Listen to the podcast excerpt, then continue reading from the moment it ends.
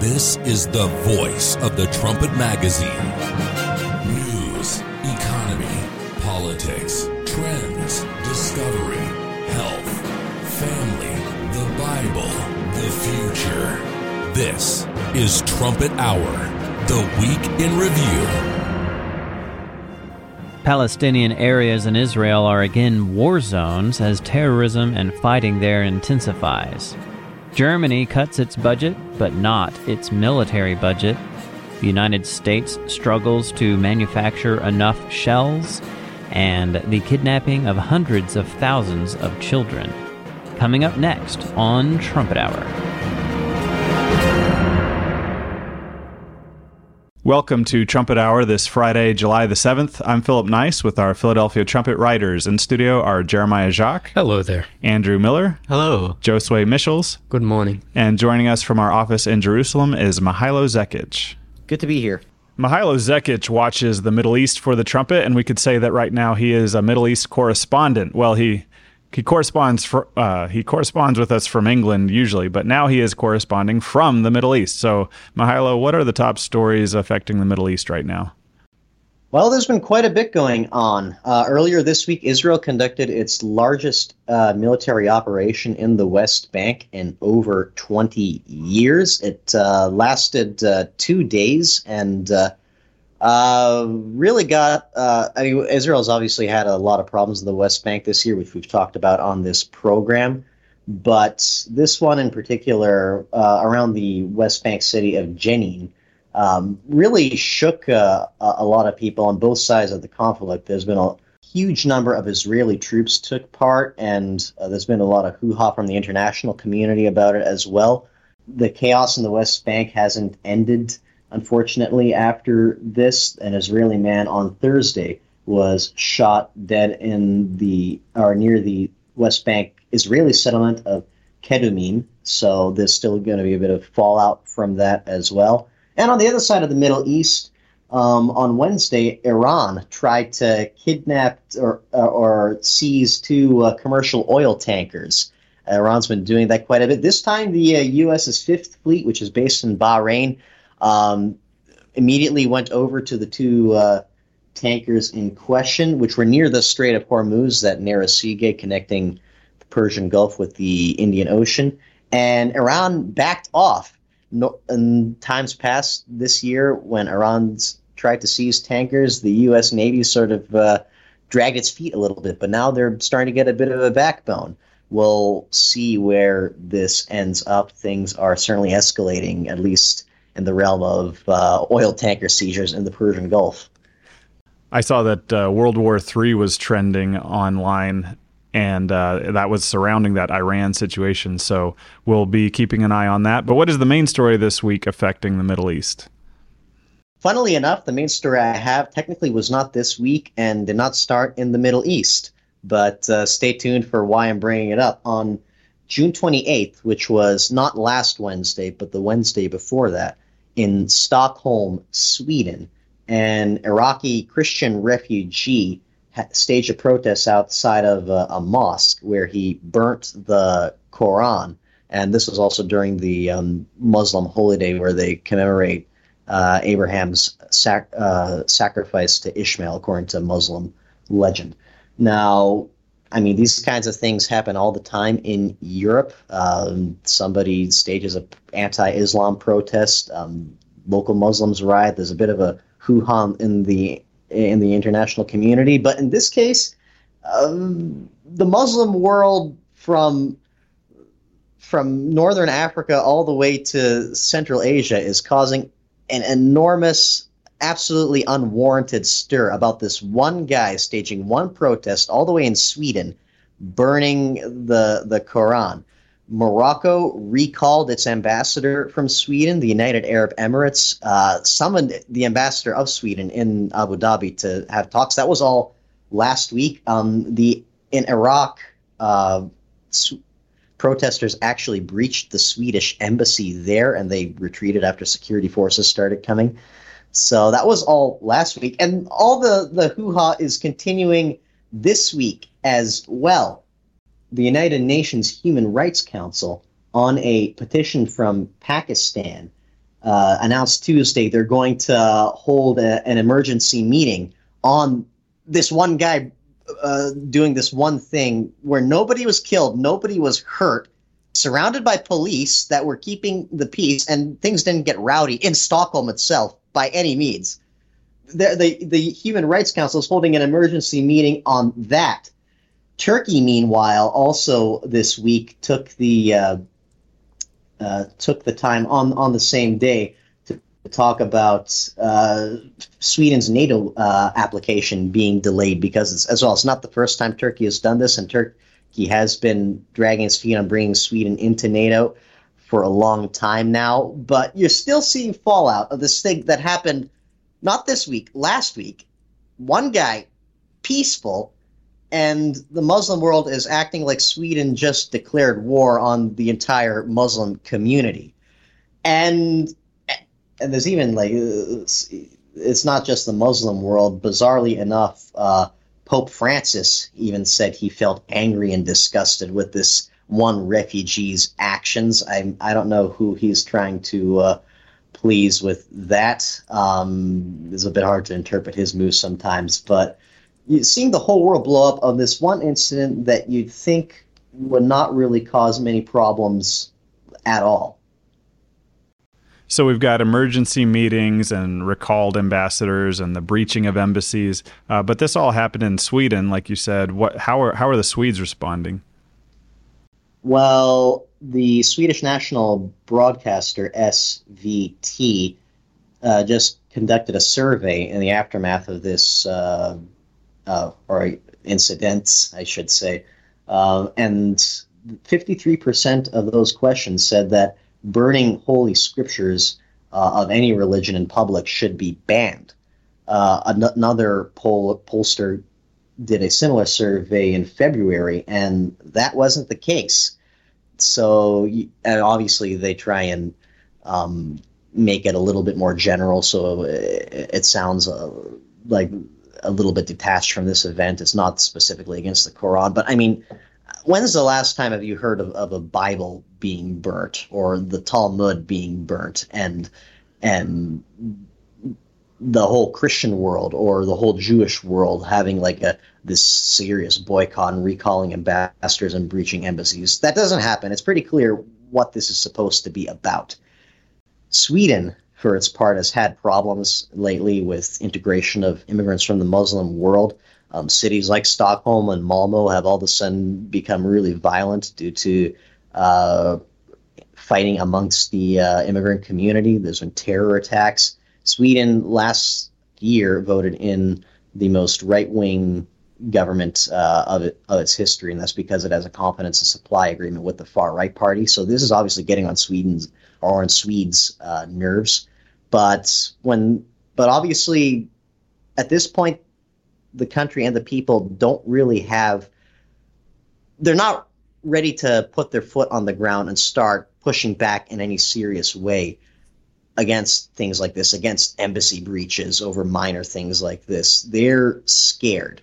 And they know that if they do put their foot on the ground, all it takes is one crazy guy with a knife or uh, driving a car with a bunch of pedestrians nearby to to show what happens. And you have countries, liberal democracies like Sweden, that are getting in a very, very tough position. On the one hand, they want to keep freedom of speech going on, even if they may not personally approve of somebody offending a religious minority. They still want to have freedom of speech. They still want to have a police force that doesn't tell you what you can and can't say, that doesn't uh, tell you what religion you can and can't belong to. But on the other hand, you're having problems like this, both amongst the immigrant population in Sweden itself and in the wider Muslim world, from Morocco to Pakistan, as we've seen, that are forcing them down this road. On the Trumpet Daily, Mr. Richard Palmer's talked about the riots in France going on and how more and more uh, Frenchmen are looking at the situation in France, going like, on the one hand, we don't want to give up our, our rights and our democratic ideals. But on the other hand, this significant chunk of our population is doing things that is making it hard for us not to go down this road to fix the problem because nothing else will. And again, we're still having the fallout of this event that happened last week. We'll see if this continues for another week or so, or what happens with that. Um, the dust hasn't settled yet, but it looks like, um, I mean, countries like Sweden and the rest of Europe can only take these uh, incidents for so long before the straw breaks the camel's back and somebody decides to do about it somehow. And we have a um, trends article on the trumpet.com which talks about uh, Iran and Europe coming in for a clash of civilizations. Uh, I mentioned Iran there. Uh, Iran technically wasn't a, too big of a part in all of uh, this, but uh, we go into a prophecy quite often on this show. Daniel 11, verse 40, talks about a king of the south, which we identify as radical Islam, led by Iran, pushing at Europe, identified as a king of the north, provoking it, uh, attacking it in ways that countries normally don't treat other countries. And eventually that's going to trigger a counter response. It talks about uh, a whirlwind coming from Europe, in this case, even military. Now, what happened in Sweden is a very relatively minor event. Again, nobody was killed per se, no bombs went off, at least in Stockholm. Um, but it's another symbol of the Islamic world get, feeling it's bold enough to push at Europe like this, feeling it get away with things that are seemingly pretty petty. And it's only going to go so long before Europe as a whole decides to step in and do something about that. How one match, if you will, can ignite the Muslim world and the Middle East. Thank you, Mihailo Zekic, for watching the Middle East from the Middle East, and we'll look forward to hearing more from you. You can read more about the Middle East and what the trumpet expects from radical Islam and from Europe at thetrumpet.com slash literature. Go to thetrumpet.com slash literature and order The King of the South. Uh, this development in Sweden is about the overall relationship between Europe and the Islamic world. Uh, our next main story is about the relationship between Europe and Asia. But before we get to that, the other main stories from Asia this week, Jeremiah Jacques. Yes, it was another busy week with the Asian nations. One tragic story is that a Russian Kalibr cruise missile struck a residential area in Ukraine yesterday and killed five people and wounded close to 40 others. And uh, this was nowhere near the front lines of the war or any place where military targets may have been. It was all the way over on the western edge of Ukraine in the city of Lviv, just about 40 miles or so from Poland. So we can be sure that the Poles and many other Europeans were alarmed to see, um, you know, Russian missiles killing people so close to their territories. Another story from this week is that China hit back at the Biden administration by imposing export controls on two micro materials, gallium and germanium. Gallium is a byproduct of aluminum production, germanium is a byproduct of zinc production, and these are used in just a whole range of electronic components. And China said it'll be restricting its export of these because it's still furious about the US, along with its allies Japan and the Netherlands, restricting China's access to semiconductor technology. So, this is China basically trying to hit back at the US for that. The only trouble is, with the advanced microchips and microprocessors that the Biden administration blocked China from, the Chinese can't really source those from anywhere else. But with gallium and germanium, these are micromaterials that other countries produce and that the US could produce. And so a move like this from China is expected to only make the US become more self-sufficient to ramp up its own, you know, mining and recycling operations and also to start working more with other supplier nations. So this move will actually cause the US some near-term inconvenience for sure. But in the long run, I think it's actually a good prod for us to become a little more weaned from the predatory Chinese Communist Party. Another story here is about China in recent days expressing continued support for the regime of Vladimir Putin, even after the Wagner mutiny that happened last month. So, when that mutiny was underway, some analysts were saying this is the kind of thing that could make the Chinese view Putin as weak and make them want to, you know, pull away from him.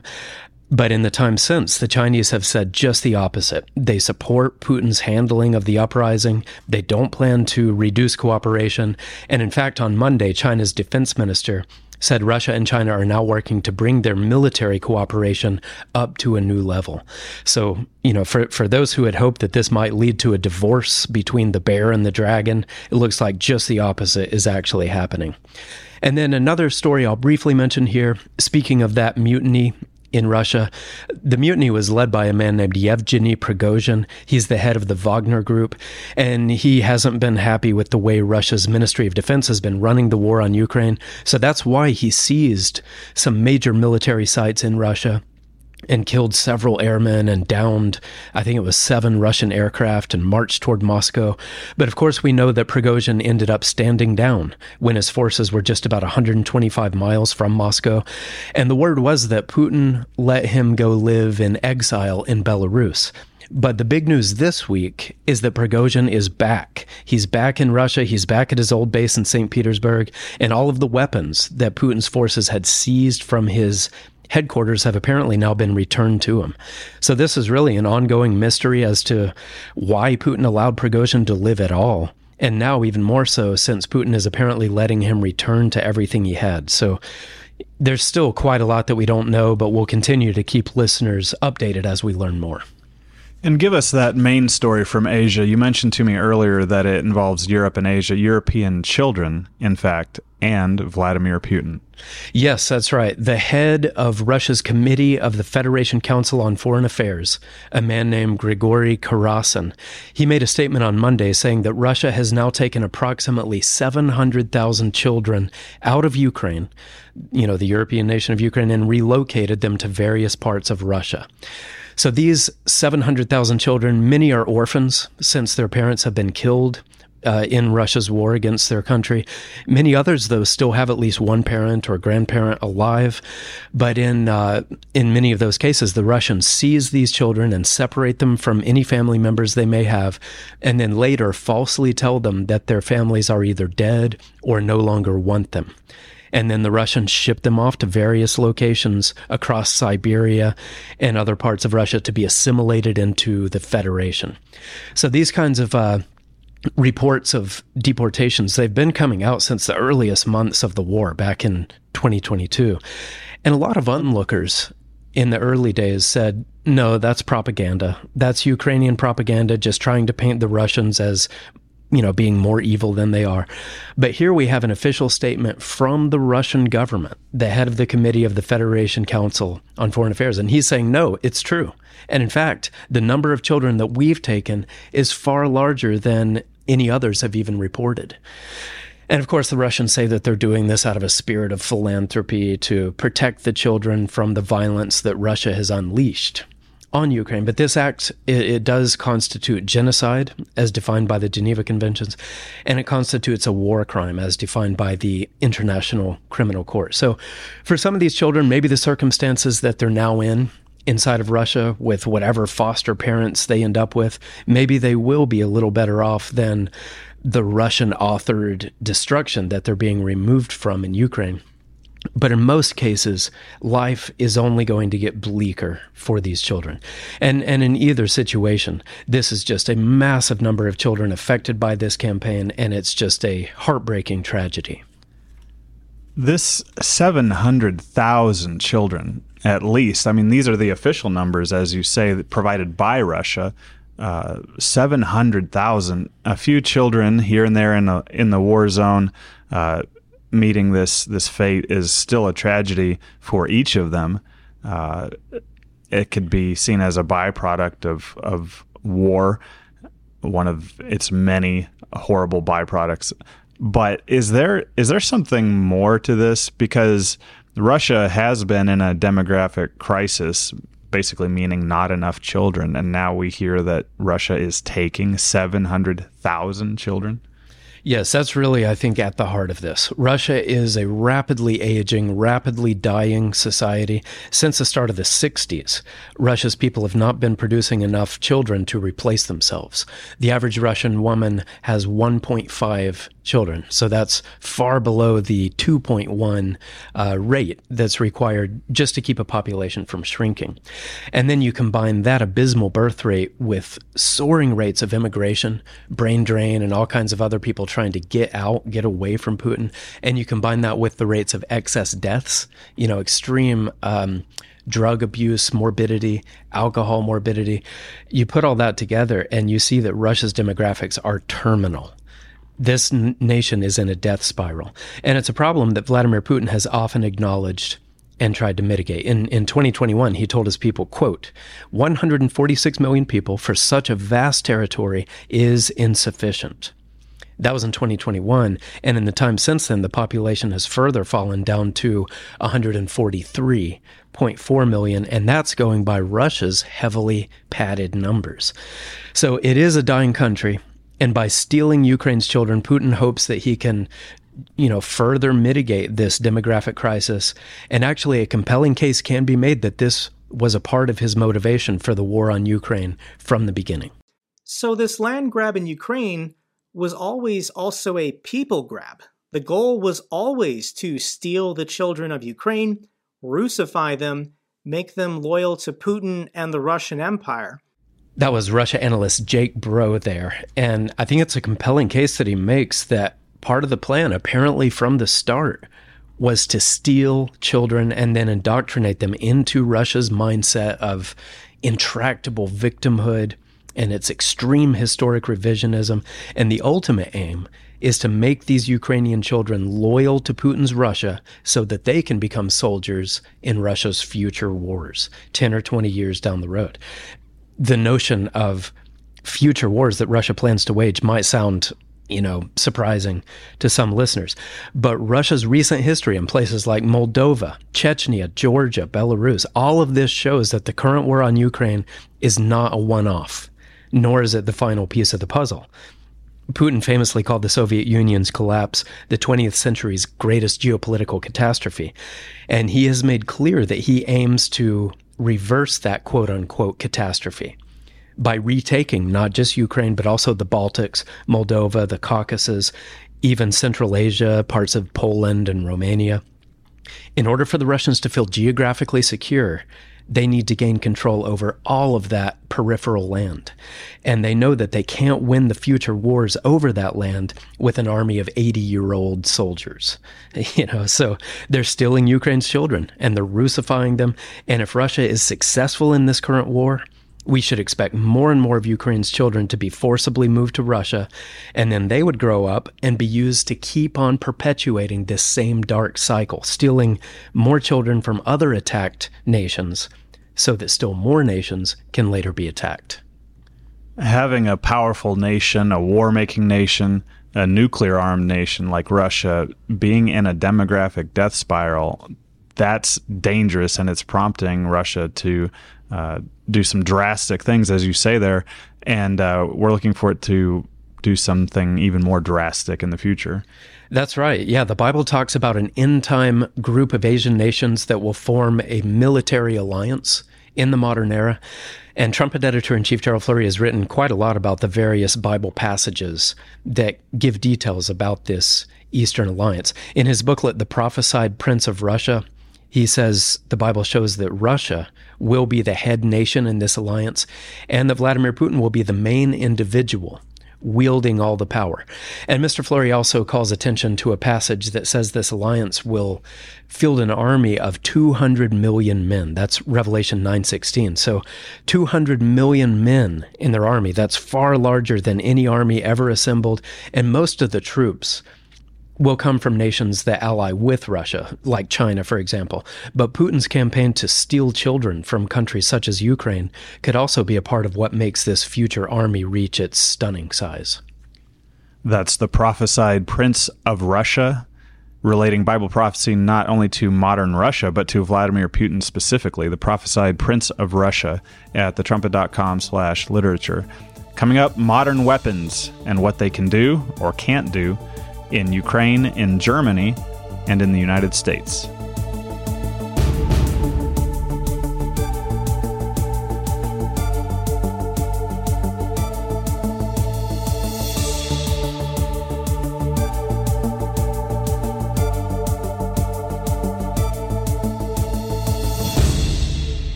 Welcome back to Trumpet Hour. Our next two main stories involve weapons technology. The first is from Josue Michels, who is covering the Europe region for us this week. Josue, before we get to that, give us a rundown of the runners up in terms of important European news.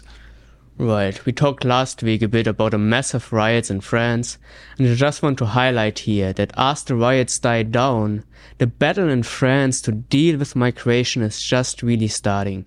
The far right leader Marine Le Pen is seeking to benefit from it and is upping her rhetoric, so she's really pushing the people in France to see how big of a problem the Muslim population in France is. And there is a lot of problems that that population is causing, like those riots. So she really wants to harness on that. And French President Emmanuel Macron, who's very close to European lead, which is more left, and he is really changing more and more to address those same issues and pushing himself towards the wider spectrum of the parliament. There was also a major debate in the German parliament about it, and Germany's far right party has taken the opportunity to warn against Muslim parallel societies in Germany and that caused a major debate in the German parliament. Now, as I said, mass immigration is a massive problem in France, Germany, and other European countries. But I also want to highlight here that Germany's far right has been financed in some ways directly, in some ways indirectly from a Nazi billionaire family. That's a family that worked closely with the Nazis in World War II, benefited from the crimes there, got their wealth from that, atrocities and now they are financing with that money a far right party. So you can see that there's a problem here, but you can also see that the far right has their own agenda. They have to do what their financiers want them to do. And in midst of all of those problems rising in Europe, I also want to highlight that there's a new podcast series by a former defense minister, Karl Theodor zu Guttenberg. And he talks with a left wing conversation partner, Gregor Gysi. He is quite far left. He worked in the GDR before, and he is basically a communist Marxist, and he professes to be so. But that podcast is rising very fast and is already the most popular podcast on Apple Podcasts, for example. And we are watching Guttenberg especially very closely because we are expecting crisis to increase and Europe to call for a strong leader. We expect Guttenberg to be that leader. And so it's interesting that he is rising to address many of those issues in his podcast. Not sure if Josue is advertising Karl Theodor zu Guttenberg's podcast on the Trumpet Hour podcast, but Josue, what is the biggest development from Europe? It has to do with an important component of military power. That's right. So there are lots of military news right now in Germany. So I just want to highlight a little bit of that on today's show. Just this week, Germany announced a new budget draft for next year. And they are cutting basically their budget down because of economic trouble. But there's one thing they're increasing, and that is their military budget. So they're increasing their military budget for 2024. In addition, they have like a special fund that they can supplement their military budget with. So they want to eh, reach 2% of their GDP next year on military. So that's a major development. And now let's see what they are spending it on this week, on the same day, actually, the Germany's parliamentary budget committee approved the purchase of Chinook helicopters, 60 of them, and they are from the American manufacturer Boeing. And that will cost them 8 billion, some 8 billion dollars. So that's a major purchase. And they will be stationed in the south of Berlin, along with another major purchase, the Arrow 3 missile defense system that they're buying from Israel. So those are some very advanced technologies that the most advanced in the world and Germany is buying those te that technology from military industries that are really the top in the world. And of course, Germany also has its own military industry. They have been investing in last years in the A400M, which is a military airlift transporter. So they transport tanks, they transport troops, and they really go hand in hand with that new helicopter they are buying from America. And that's something remarkable I want to briefly just discuss here. Europe didn't have airlift capacity. So that means that when they had foreign missions, they relied on a ride from the United States, so to say. They had to transport their troops, they had to transport their tanks and things like that. So that was really a dependence that Europe had to overcome. And many have said that Europe cannot be a superpower unless they have that capacity. So, and that's changing now. they are becoming an effective military power that can conduct independent military foreign missions. Those Boeing CH 47s are those large, long choppers, twin rotors, one in the front, one in the back, and they even sound heavy. You hear a pair of Chinooks coming, and you're like, that's a heavy helicopter. Germany wants 60 of them, as you're telling us, again, to fill a major gap in military capacity that they and other European nations have previously had to rely on the United States for. Uh, where do you see this going in, in the future in the larger sense? Yeah, as I said before, there are many crises crises hitting Europe right now. We have the war in Ukraine that's lead, led by Russia, and we have an immigration problem that also needs to be addressed in the Middle East. So there are many battles ahead. And I said before that Guttenberg is rising. He was a former defense minister. He was the first man who used to the word war in a foreign mission for Germany. So he's really a military man and we are looking for him. His podcast, by the way, is in German. So no risk that we are losing here trumpet our listeners. But he is the man to watch in this regard, as Mr. Flurry has pointed out many times. And there's specific prophecy that's also very much related to what we are seeing. I have mentioned that the crises in Europe are increasing, but there's also something else that's increasing that God is most concerned about and that is the sin of his people, Israel. That's primarily America and Britain today, as the late educator Herbert W. Armstrong explains in the United States and Britain in prophecy. And there's another related prophecy to that in Isaiah 10, where God is saying that he is raising the ancient Assyrians to deal with the sins of his people. And he calls Assyria the rod of his anger, the staff of his indignation. And Assyria, as Mr. Armstrong explains in that same book, is modern Germany. So as we see the sins increasing in modern Israel, and we see the crises increasing in Europe, we are also seeing Germany rising militarily. And that's by no means any coincidence. God is actually orchestrating these events. And to learn more, I would recommend Mr. Flurry's article, Ukraine is Hastening a New Germany, where he goes through the prophecies and he shows that Germany is changing through these crises surrounding them, but he also shows why Germany is changing. That's Ukraine is Hastening a New Germany on thetrumpet.com. Uh, as well as the United States and Britain in Prophecy by Herbert W. Armstrong. So Germany still with a much smaller military than other nations, uh, than the United States, of course, but with the ambitions and the capabilities for sure to build it up uh, significantly. Uh, meanwhile, the United States has built and fielded the most powerful military in world history over the past 80 years or so, but it is not all powerful.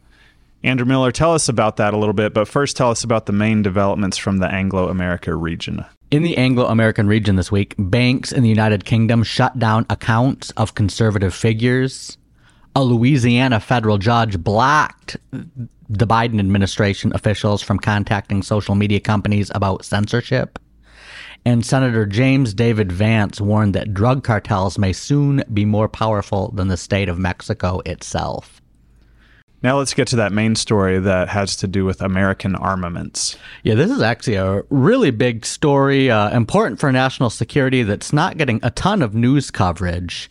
But the fact that the United States it still has the most powerful military in the world, uh, but it doesn't have the industrial might it once had, uh, and that is going to catch up with it. And as a fact, is already catching up with it as they're finding out that we don't actually have the machinery to generate enough bullets, shells, and other ammunitions uh, to keep up with the uh, the rate at which Ukrainian soldiers are firing them.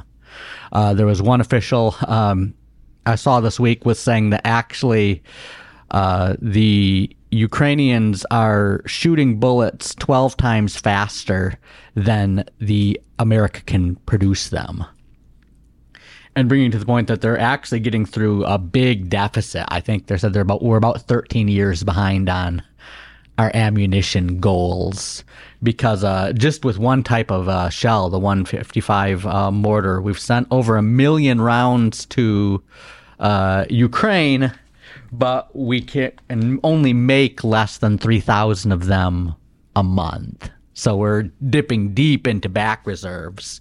And um, there's an article Nathaniel Blake at the Federalist where he's actually going out and predicting a Russian victory in eastern Ukraine um, after a very long out war of attrition saying that like right now they said the Ukrainians they're they're killing the Russians faster than the Russians kill them but they said but they have less men than Russia and the NATO countries are falling behind on their ability to keep keep them up with ammunition.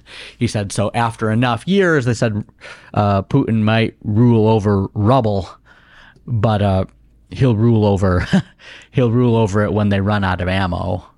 Um, America is trying to ramp up its ammunition production and finding out that its biggest problem right now is not raw materials. We have plenty of raw materials to make uh, as many bullets as we want. We just don't have the machinery. Um, and the machinery, I mean, it takes time to, it takes time to build or takes time to buy.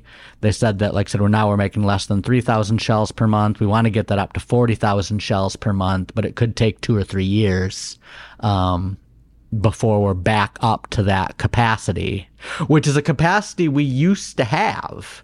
Um, in World War II, I mean, you can definitely argue that it was American industrial might, even more so than American military might, that won the war. You you definitely hear stories about German pilots just shooting American planes like flies out of the sky because you can make an argument that the the Luftwaffe and they had better planes, better pilots, better military, uh, but as fast as they could shoot them down, we built 10 more.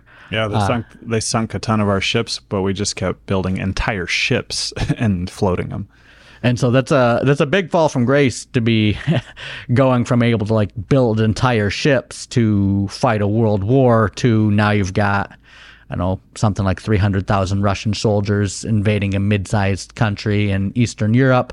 And um, and we're, we're struggling to not even provide the men and the equipment but but even the bullets uh, even the bullets to keep up a conflict like this, which is definitely bad news. If there's uh, like, I mean, prophecy talks about uh, you go through Hosea five and other scriptures uh, about a time when it'll be America under invasion.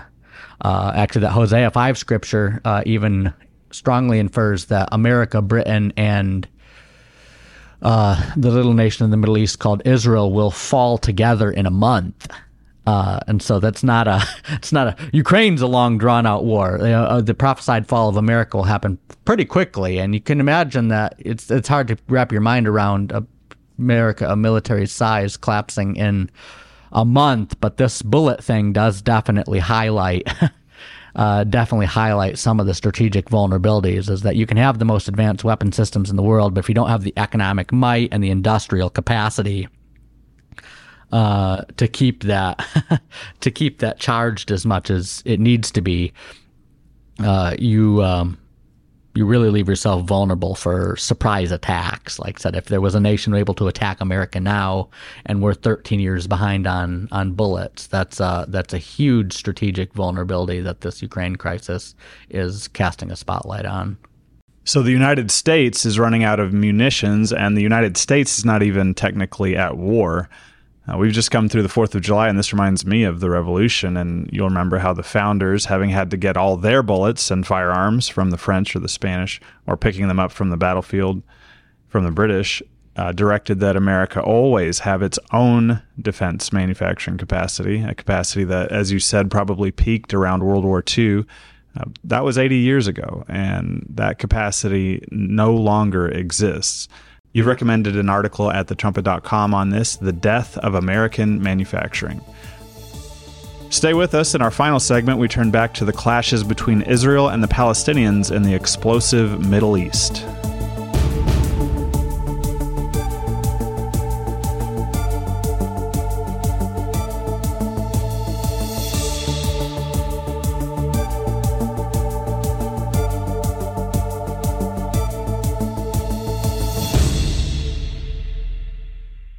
Welcome back to Trumpet Hour and to our final segment this hour as we complete the week in review.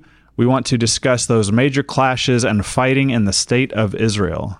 In our last Trumpet Hour Week in Review segment, our panel of trumpet writers discusses one especially important news event. Mihailo Zekic, introduce what's been happening in Israel. Give us the who, what, when, and where. Israel just conducted its largest military operation in the West Bank in over two decades uh, between July 3rd and 4th. I mean, obviously, going after terrorists and keeping one's country safe is uh, pretty good. But the size and scale and just the amount of devastation that uh, this clash, this two day clash, brought on is pretty horrific. We mentioned it earlier, as you mentioned, and here are some of the details. Over a thousand Israeli troops uh, took place in uh, in this raid. Um, it was according to Palestinian sources, uh, 13 Palestinians were killed and dozens more were wounded. The attacks went uh, after specifically uh, a terror group called Palestinian Islamic Jihad, or abbreviated PIJ, which is probably the group in or the terror group within the the Palestinian territories most under Iran's thumb. Um, it split off from the Muslim Brotherhood decades ago, and it's uh, famously caused a uh, a, brief uh, war with Israel last year with rockets coming out of Gaza. Um, like if you look at pictures of what uh, Jenin, which is a city where it took place, looks like, it, uh, it, I guess it is one, but it looks like a war zone, like just blasted out buildings and singed surroundings everywhere. Um, the, again, it's a good thing that Israel is going after uh, terrorists like this, but the size and scale, and Jenin, well, for one part, it's known as a hotbed of uh, Islamic extremism for a long time, but also there's been nonstop fighting in there. Well, I guess I should say on and off, but raid after raid, attack after attack uh, since the start of this year at least. Um, and it's culminated in this large raid. And as I mentioned in the earlier segment, things aren't haven't settled down per se. There was uh, on Thursday uh, somebody shot near an Israeli settlement. Uh, Gaza, for its part, afterwards started sending rockets in response um, after the after the skirmish took place. So it looks like the terror situation and just the general attitude between Israelis and Palestinians is getting more and more about as boiling as it could be. So you're there in the same country where this is happening. Uh, is this something that you see on the on the streets in some some way? Are people reacting to this, or or what's the what's the situation on the ground in your part of Israel? Well, funnily enough, the answer is I don't see much. Um, I'm sitting right now in our office in Jerusalem. Um, as this was going on, and as a lot of other stuff was going on, you could walk through the streets.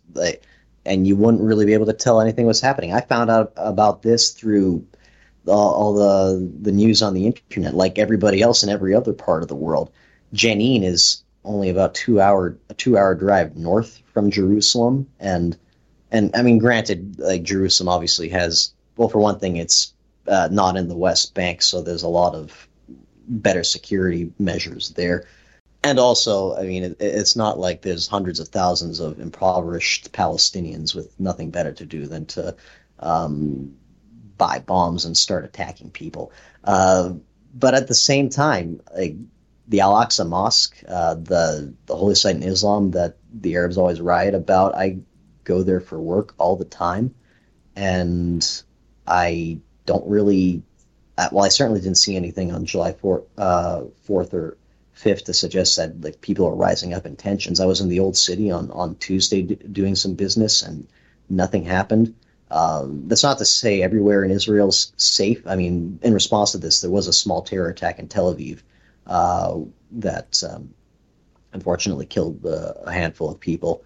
But in general, you could just walk outside, and I mean, you see, you know, Jews and Arabs intermingling in the parks and the markets or whatever. It's uh, minding their own business. If you ask them what their political opinions were, I'm sure you'd get a firestorm from that. But in general, things are chugging along as if nothing's happening. It's a really eerie feeling, as if it's not in the same country, but it is in the same country. And I think for obviously Israelis are a bit used to the their security situation, but perhaps that gives them a bit of a false sense of security with just like the dichotomy. A calm uh, during and before the storm, it seems. So, Jeremiah Jacques, you've written on this uh, development. Can you give us a bit of the the larger context of what's happening in Jenin? Sure, yes. The context uh, really depends on where you want to start. You could go back to Joshua leading the Israelites into the promised land, you know, 3,000 years ago.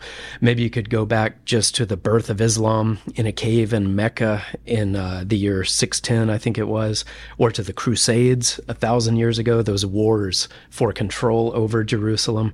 You could start in 1917 when the British government issued the Balfour Declaration announcing support for the establishment of a national home for the Jews in the Holy Land, or maybe to 1948 when the Jewish nation of Israel declared its independence, and that's what sparked the big Arab Israeli war. Um, you know, to, to really understand the context, you have to realize that there have been decades, even centuries and millennia of bloodshed. The Jewish people believe they should be allowed to have a country and control its territory and run it according to, you know, the, the laws of their elected leaders. But the Palestinians and their sponsors, such as Iran, and many Arab peoples in the region, um, they think the Jewish people have no right to live there. They say the Jewish claims are illegitimate, that they're a blight on the earth. And many actually say openly, especially in Iran, that Israel should be erased from the map. So it is just a, a hotbed of tension, as as Mihailo said there, a hotbed that flares up periodically. Just a it's a powder keg region. But we had the first Intifada back in the 80s and 90s. That was driven by the Palestinians' anger over Israel's military occupying the West Bank and also the Gaza Strip. And almost 2,000 Palestinians died in that violence, and around 200 were killed on the Israeli side. Then the second Intifada in the early 2000s was even worse. About a thousand Israelis were killed by Palestinians, and more than 3,000 Palestinians were killed. And then you had the first, second, and third Gaza wars. Thousands more were killed in those, almost all on the Palestinian side. So, when you consider just how explosive many of those previous wars have been, the current violence, with just 12 Palestinians dying, and I think it was one IDF soldier. Um, it doesn't seem as devastating, but with these kinds of conflicts, it's impossible to know if or when they'll explode into something much larger with little or no warning. So there is a lot for us to keep an eye on there.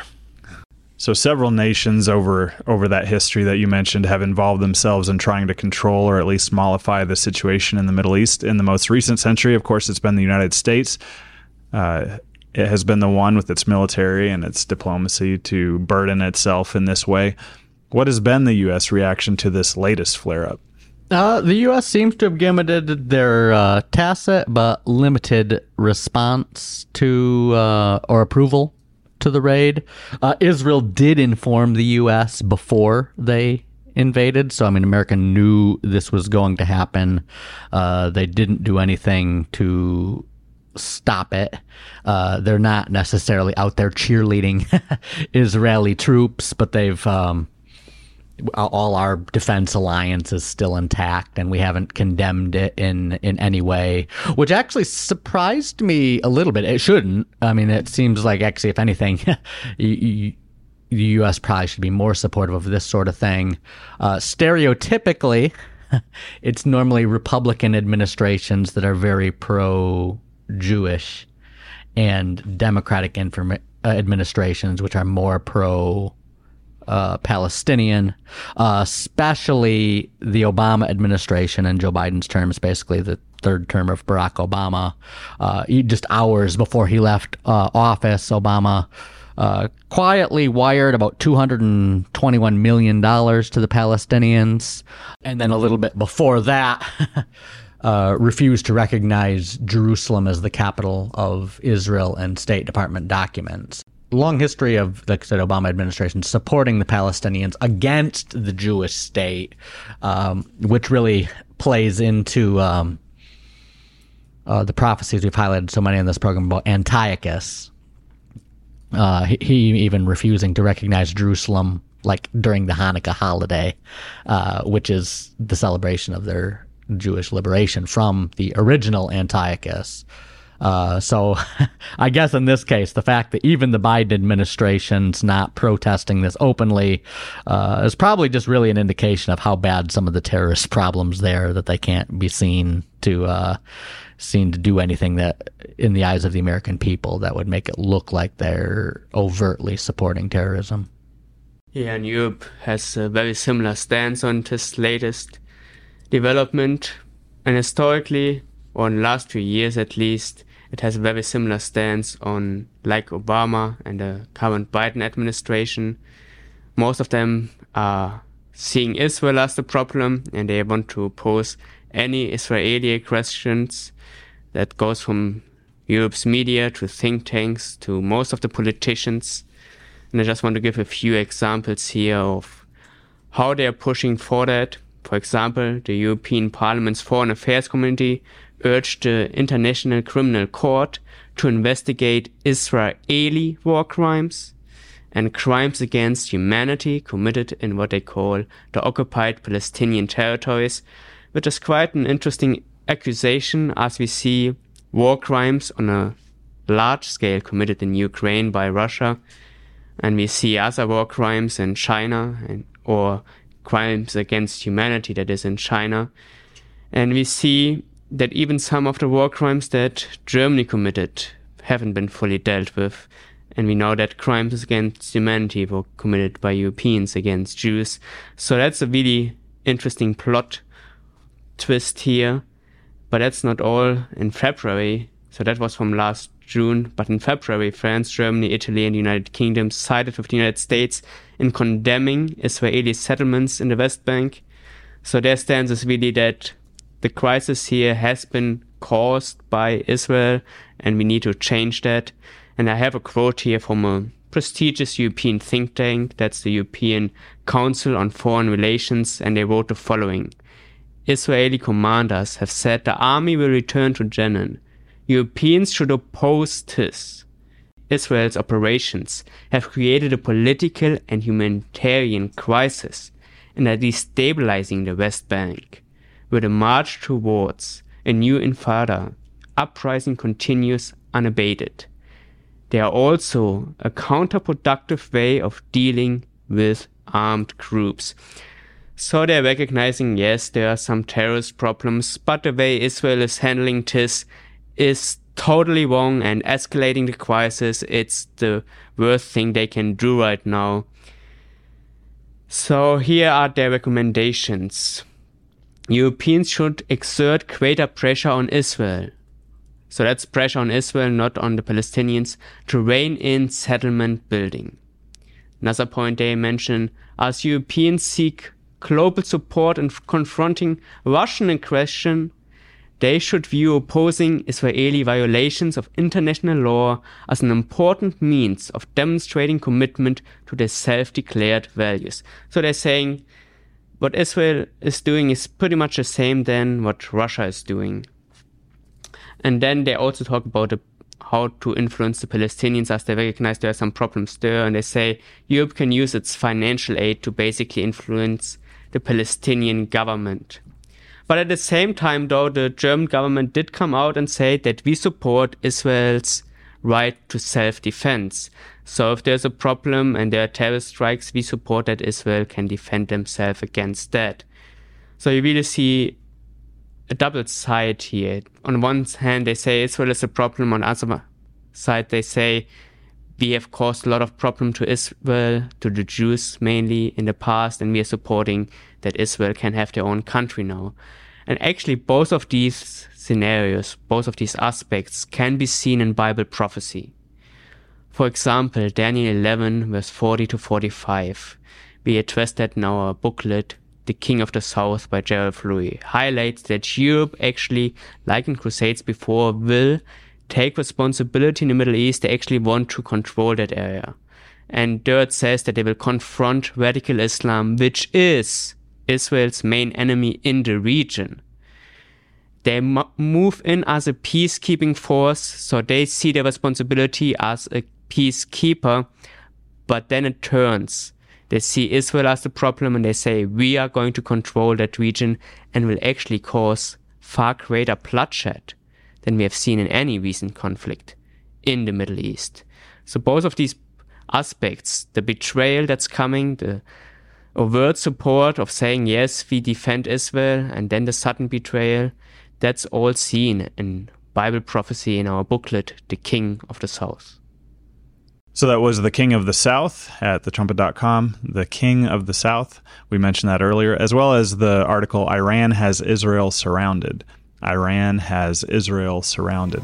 That's all the time we have for Trumpet Hour this week. Email us your thoughts on the program, as always, at lettersofthetrumpet.com. Thanks to our panel, Josue Michels, Jeremiah Jacques, Andrew Miller, and Mihailo Zekic. Thank you to Parker Campbell and Jesse Hester for engineering and production. And thank you for listening to the Week in Review. And we look forward to being back with you next week on Trumpet Hour.